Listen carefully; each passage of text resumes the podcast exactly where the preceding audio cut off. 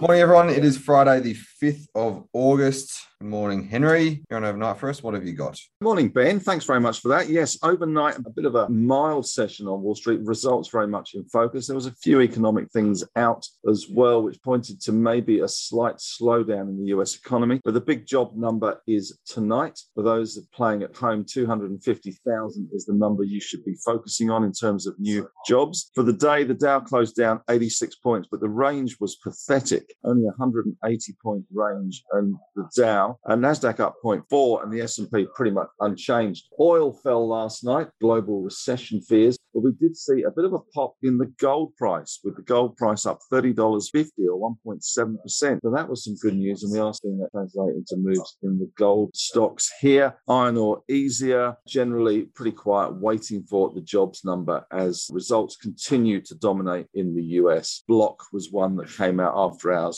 was down around 6 or 7% on the news. A little disappointing. Very nice. Thank you, Henry. Tom, what have we got happening locally? Good morning, Ben. Well, our market having a good end to the week, up 12 points. Miners and consumer discretionary names are outperforming. As Henry said, energy stocks are suffering as oil dips below $90 a barrel. US, Woodside and Beach Energy both off around 2%. Tech stocks lower, weighed down by those Block results. Block down 7%. In early trade, they reported weaker than expected gross payment volumes, gross profit in line with estimates. But even after the fall, the stock is still up around 9% in the last 5 days. So it has been rallying into results and come off a bit on the day. Core Lithium up slightly. They have a new CEO. Gold stocks bid higher on the back of a better gold price. Northern Star up around 4%. The Reserve Bank has its statement on monetary policy out today. We get some new forecasts. If you remember, on Tuesday, the RBA upgraded its inflation expectations, likely to hit 7.75% in December. That was up from 6%. And as Henry said, jobs numbers out in the US tonight. Unemployment expected to remain steady at 3.6%. And we could see more of that bad news is good news narrative for the market, Ben. Good stuff. Thank you, Tom. Layden, anything interesting happening with the brokers today? Thank you, Ben. I've got on that gold story, UBS has actually downgraded its gold price forecast for the next few years by around 3 to 5%, and that's led to some earnings downgrades for the gold stocks that they cover. And I've got Evolution Mining was downgraded to a neutral, and the target price comes down to $2.80, which is about 5% above the current market price. They've actually retained buy recommendations for Gold Road Resources, Northern Star Resources, and SSR Mining. And the target prices have all come down slightly, but they're still around 25% above the current share prices for Gold Road and Northern Star, and about 15% above for SSR Mining. And I've got Credit Suisse has upgraded Centuria Industrial REIT. I know we were talking about REITs a couple of days ago in the ideas sections. They've upgraded to an outperform following their FY22 results, which are in line with expectations, but FY23 guidance was downgraded due to higher debt cost assumptions. But Credit Suisse says that this is already priced into the stock, and it's currently trading at around a 30% discount to the NTA. You didn't mention the code for Centuria, CIP. Yeah. And the target price for Centuria comes down a bit to $3.42, but that's still 25% above the current share price. And one more, there's a bit of commentary out from UBS on Qantas. And the broker notes that the share price has fallen 20% from recent peaks on recession fears, but expects a soft landing scenario and sees compelling value in the stock now. The buy recommendation and target price of $6.55 are retained, which implies a 44% upside, and that reflects increased earnings potential compared to pre-COVID. Thank you, Ben. Thank you, Leighton. We've got back to Tom just for a moment. What have we got on the calendar next week? Yeah, I forgot to signpost what's happening next week. Quiet week ahead locally on the economic front, but we do have results filtering in. Commonwealth Bank, Telstra, REA Group and Suncorp, the biggest results on the docket. US and China have inflation data on Wednesday, and the UK has a GDP number on Friday. Nothing from the RBA next week. We've got a couple of ideas in the ideas section today. I'm having a look at Woolworths, WOW, ahead of results. They are, of course, the all-weather retailer, the strings to pull to combat inflation and economic downturn. Their biggest issue might be trying to repeat the COVID overspending numbers of the last 12 to 24 months, but a lot of analysts to say the economic downturn that's coming is priced in already. As I said, they've got the strings to pull, combat cost pressures and inflation. So they're fairly well placed, looking out for the impacts of ongoing costs from COVID, effects of inflation and wage costs as well in their results. And Tom, you're going to have CSL in very shortly as well. Henry, back to you. What have you got in Henry's take for us today? Thanks, Ben. A few things happening in Henry's take. Did a few little bits and bobs yesterday in the small cap portfolio, added Tyro and also added some ATEC to the NEAT ETF portfolio for technology exposure. But also today talking about, inflationary pressures coming off, especially in the US, where the petrol price has dropped from $5 a gallon US to $4.14. So that does take a little bit of pressure off things. And looking at what oil stocks to buy when we do see the oil price bottom, Santos is on my radar as a big one. And MAY, which is Melvana Energy, which is currently drilling in Cuba at the moment, which looks quite interesting, has a 30% stake in the block they're drilling. They're down to around 2,000 meters at the moment. They've got a little bit further to go before they hit the target zone. That is a speculative buy. Also, yesterday I did the call with Mark Gardner. We ran through 10 stocks. So I've done a little précis in the newsletter today of rather than having to sit through the hour of Mark and I talking rubbish. You can just look and see what stocks we talked about and what we thought about them in a nice, easy update. And Karoon, which I recommended at $1.45 and wrote this morning about taking profits in that one on the back of the oil price fall. And that's been a nice little winner for those that were partaking in that. And that's really about it from me today. Thank you, Henry. Good stuff as always. Just to mention, before I go, I know I'm a bit dull and boring with the whole lithium story, but all the lithium stocks have bounced amazingly. You know, you look at something like Core Lithium, which I own PA, got down to 85 cents. They're now $1.25 and going. Same with Pilbara, same with Liontown, all massive, massive bounces. What was interesting yesterday was the ABS released the balance of payments numbers, and there was a big, big section, and I've written it up today in the newsletter, on the lithium concentrate exports, which reached a record high. Now, if you ever thought that we weren't going to be a big player in the whole lithium game, think again, because we are going to be the big gorilla on the block as far as lithium production goes. And the comment from the new CEO of Pilbara at the Diggers and Dealers, I think says it all. He says, this is Dale Henderson, the new CEO at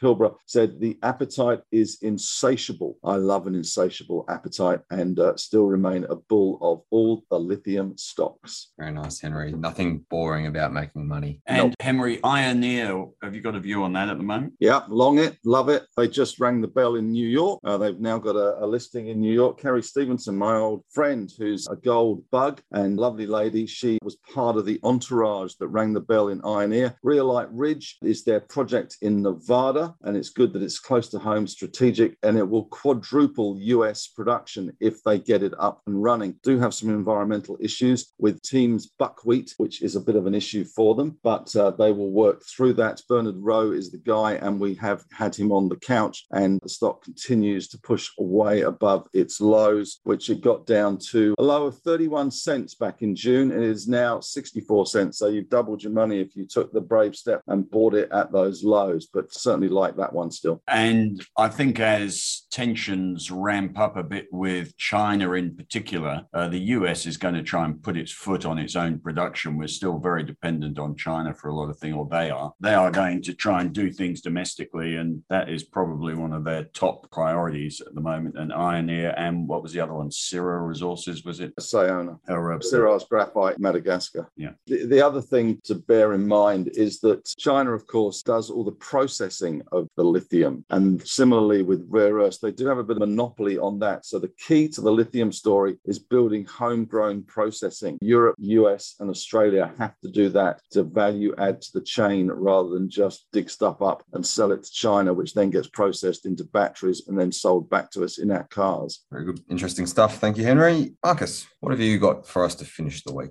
Not too much in strategy, a bit of geopolitical risk around, obviously, although Pelosi's come back from Taiwan, everything seems to have calmed down a bit, but I did see that headline about China, furious China, let's say, missile go near Taiwan. Energy as well, interestingly, the oil price is back below or to where it was when the Ukraine war started out, and it does seem that inflation fears are dissipating and being replaced at the moment by recession fears, but energy has been a large element of our inflation fears. Bond yields have materially come off the top, and it does seem that our focus is now going to recession. And whilst the Fed were less aggressive and the RBA was less aggressive, and we can see through, you just have to, from a global point of view, which is relevant to resources, just listen to that Bank of England commentary. They raised rates last night by the most in 27 years, which is only 50 basis points, and to the highest since 2008. But they say they expect inflation to hit 13.3% in October, and the UK economy to go into recession in the fourth quarter and not emerge until 2024. This is not the sort of thing that a resources bounce is built out of, it's got to be said. And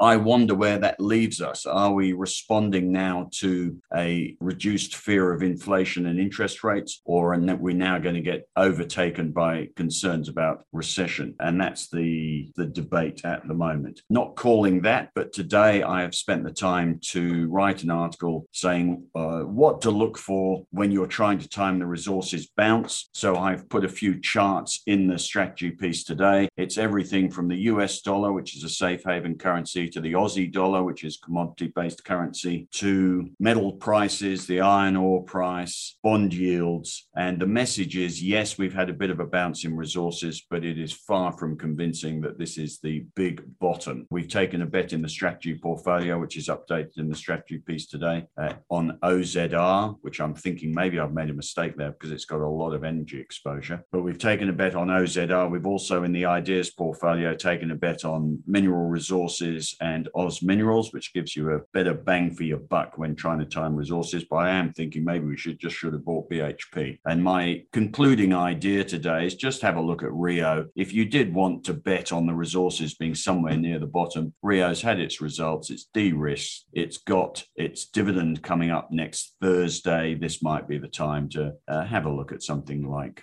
Rio. Otherwise, if I was going to write an idea of the day today, I might have a look at Qantas after that UBS research and a target price 44% above the current share price. But then I do begin to have my spidey senses tell me, just watch out that UBS doesn't whop us with a massive capital raising for Qantas. I'm not sure it's gearing, but on the stock box, it's 1,800%. I'm pretty sure they would take the cash if they could get the opportunity. So I maybe wouldn't rush Qantas just yet. Having said that, we were all on the aeroplane up to Sydney the other day. It was chockers. And we were sitting next to a Qantas pilot who was telling us it's just as busy as they can't get enough staff. He was being flown to Sydney to fly to Brisbane, then back to Adelaide, back to Melbourne. He said it was busy as, and it clearly was busy as. Anyway, I'm sure Qantas won't be this price in 5 years' time, but whether you buy it now or not, with all the other stuff going on in the market, it's a pretty low-grade trade. Yeah, fair enough. Just looking at the OZR breakdown as well, still less than 20% in oil, so not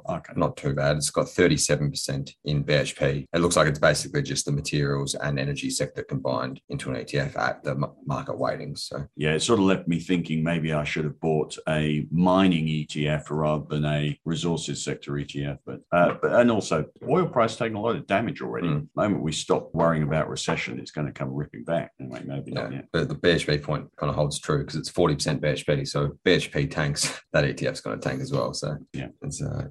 And BHP, of course, has results coming up. Yes, a bit of a risk. On the 16th. Very good. All right, to round out our week, question of the day today is, what is your favourite older film, with the specification of older or classification of older being last century. Leighton, as the youngest member, you can kick us off. When were you born, Leighton? 98. 98, okay. Yeah. So you just so made it into last century. These are all before my So your birthday. And just a question, when you were a little kid, what were you watching? Oh, I don't know. Teletubbies? Was it Teletubbies? The Wiggles. I know that was around that time. I was in pajamas. I did watch Bananas. My sister was the same age. That was the end of the Wiggles and the start of High Five. Yeah. I was never High Five. Bananas in pajamas. So but the Teletubbies always got to me because it was like the Moonies with those speakers that would come up and brainwash them all and then go away. Teletubbies is terrifying. It's so scary terrifying now. And It's scary. Anyway, your favourite film from last century? Pulp Fiction. Good film. Very good film. Yes, that was very enjoyable. So you just Googled, best films before 2000 and just took number one, did you? Right, nice, good. Tom. I really like The Untouchables with Kevin Costner, Sean Connery, Robert De Niro and Andy Garcia, and it's about getting Al Capone. I'm not sure what I like about it so much, but it's really captivating movie. What could have been? And what was the other one with Joe Pesci that was a fabulous film? Goodfellas. Goodfellas. Home Alone. Home Alone. It was great, Home Alone. Henry? I'm going back to before I was born, I'm afraid. 1959, Tony Curtis, Jack Lemmon and Marilyn Monroe. Some Like It Hot, a classic directed by Billy Wilder. It is an absolute gem of a film. Interesting as well that we have Marilyn, the new film coming out very shortly called Blonde, which has got the girl from James Bond who played Paloma in the Cuban scene. So that's getting a lot of attention. But Some Like It Hot is an absolute ripper of a movie. Marilyn's great. Tony Curtis is fantastic. Jack Lemmon is great. And the final scene sums it up. Very nice, Henry. Marcus? Speaking of final scenes, it reminds me of Casablanca, which was fabulous. But when you're sitting on a Saturday afternoon and you can't decide these days what to watch because there's so many things to watch, if you just put a film on that you go, yeah, that was good. You've seen it before. Mine would be Zulu. Nice and long, Michael Caine, classic English pompous ass, but effective. And when the Welsh male voice choir kicks in, I will be on my feet singing Bread of Heaven yet again. Now, Marcus, do you know a little bit of trivia about that film? Apart from the fact that it's based on a true story, the number of VCs given to the British Army in any one day. But Michael Caine, it was his first film. He auditioned for the role of the Army engineer played by Stanley Baker. That was his role. And actually, he also auditioned for Booth, the Cockney guy, the baddie. And as he was walking out, didn't get the gig for that. And they said, "Can you do a posh accent?" And he said, "Oh, I think so." So he did the posh accent and became the officer on the horse at the beginning of the film. It is a great film, one of the greatest films of all time. And the memorable line, "You're all going to die." I sometimes feel like that in the stock market. and the other memorable line is, "Where did all those bloody Zulus come from?" Dashed inconvenient. Dashed inconvenient. Very nice. Well, you all mostly went classics and whatnot. I'm going very unsophisticated to just a movie I enjoyed back then, which was The Mighty Ducks. That just caps off the culture, brings it back. Yeah, let's not pretend we're more sophisticated than we are. Let's put on the kids' hockey movie. All right. Thanks, guys. See you next week.